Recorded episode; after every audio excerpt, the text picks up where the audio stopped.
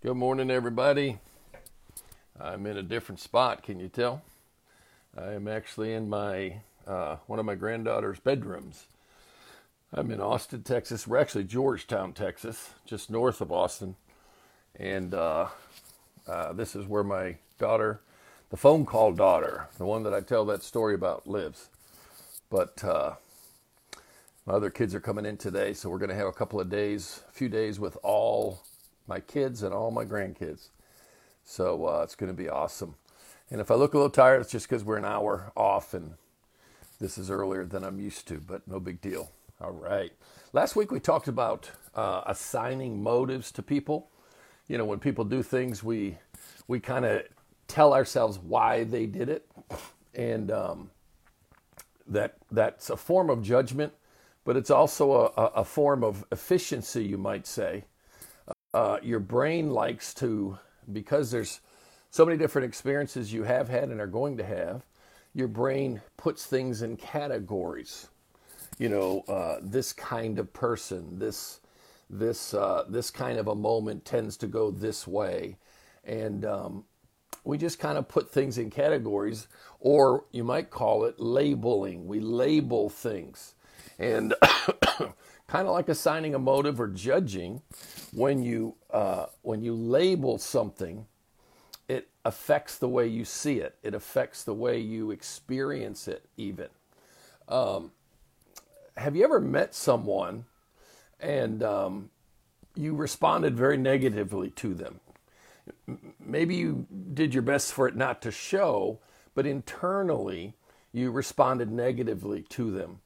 And um, their behavior, the energy they gave off, uh, just the way they talked to people or about people, uh, just something about them was a bit of a turnoff to you. And, um, and you know, in a sense, you judge them, you, you, you categorize them, or you label them. You know, this is an angry person. This is a, an arrogant person. This is a lazy person. This is a... And uh, some of it goes goes on below the conscious line. And uh, by the way, we might talk about that next week, uh, subliminal thinking. And uh, uh, we'll see. We'll, we might talk about that next week. But so you've reacted to this person. Your brain is, in its effort to conserve energy, kind of says, okay, this person is this. And you label them. And, you know, it, it makes, it puts kind of like a handle. And you can kind of carry it around and, and, you know, anytime you see that person or someone like that person, you uh, you kind of know how to react to them, how to respond to them, how to treat them, maybe how to avoid them. It just depends. So uh, labeling is another form. Uh, you know, the fancy word for it might be prejudice, prejudge. Prejudge simply means that you judge someone before you have uh, sufficient information. Uh, prejudge means you judge someone before you've really gotten to know them and that kind of thing. So here's a thought for you.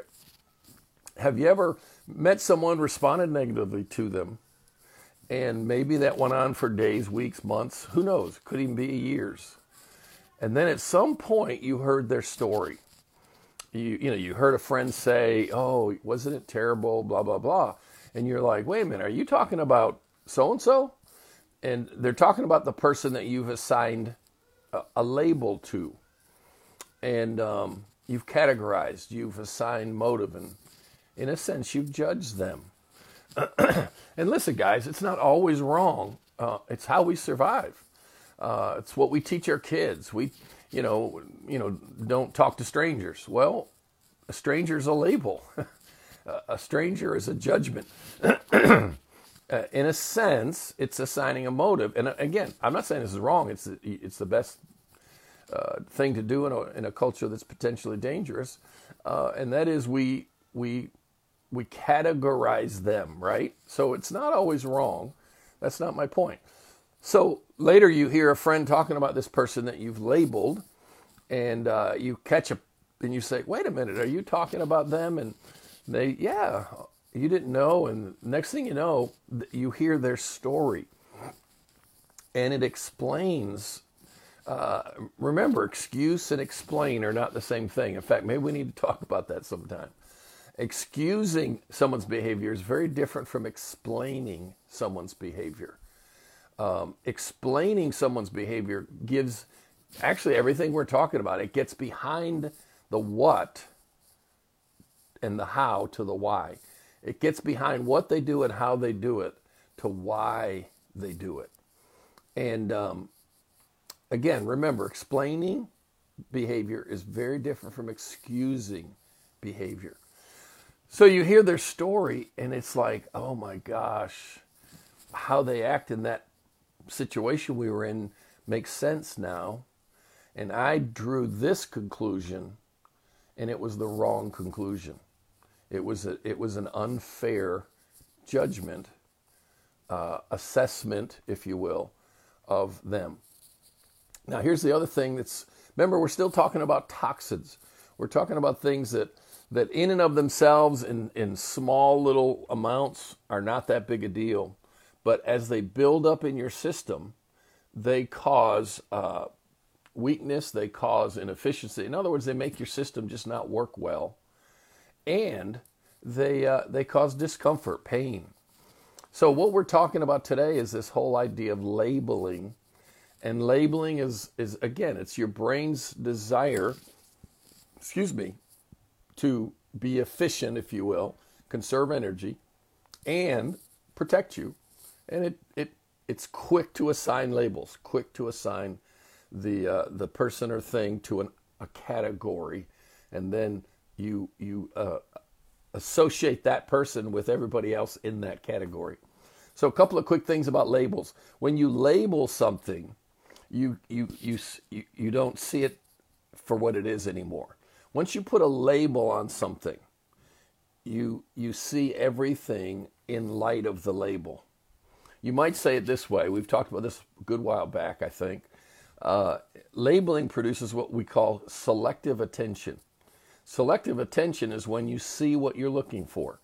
You know, we talk, we teasingly talk about how spouses have selective hearing. You know, they only hear what they want to hear. Well, once you've labeled someone, you see what you want to see. There's another thing uh, that uh, we call confirmation bias. Confirmation bias means once I've decided what something is or why someone does what they do, once I've made that assessment, then I see all the data, the evidence that supports or confirms my opinion. So it could be uh, an individual, could be an entire group of individuals. Um, and we form these labels, and then we fall into what we call confirmation bias or selective attention, where we only see the parts that agree with what we've already decided is true. Again, what we're talking about is toxins that get in our soul and disrupt the way our soul operates, our mind operates. And uh, we do the same thing with ourselves, by the way. We label ourselves. And when we label ourselves a certain way, we see things and gather evidence to support the label. I've told you many, many times, you're lazy, you'll never amount to anything, my father would say. Well, I gathered evidence to support that.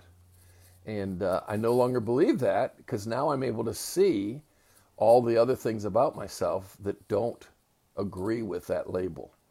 And um, that's what I want for you. And I want you to learn to do that. Love your neighbor as yourself. I want you to learn to do that with yourself.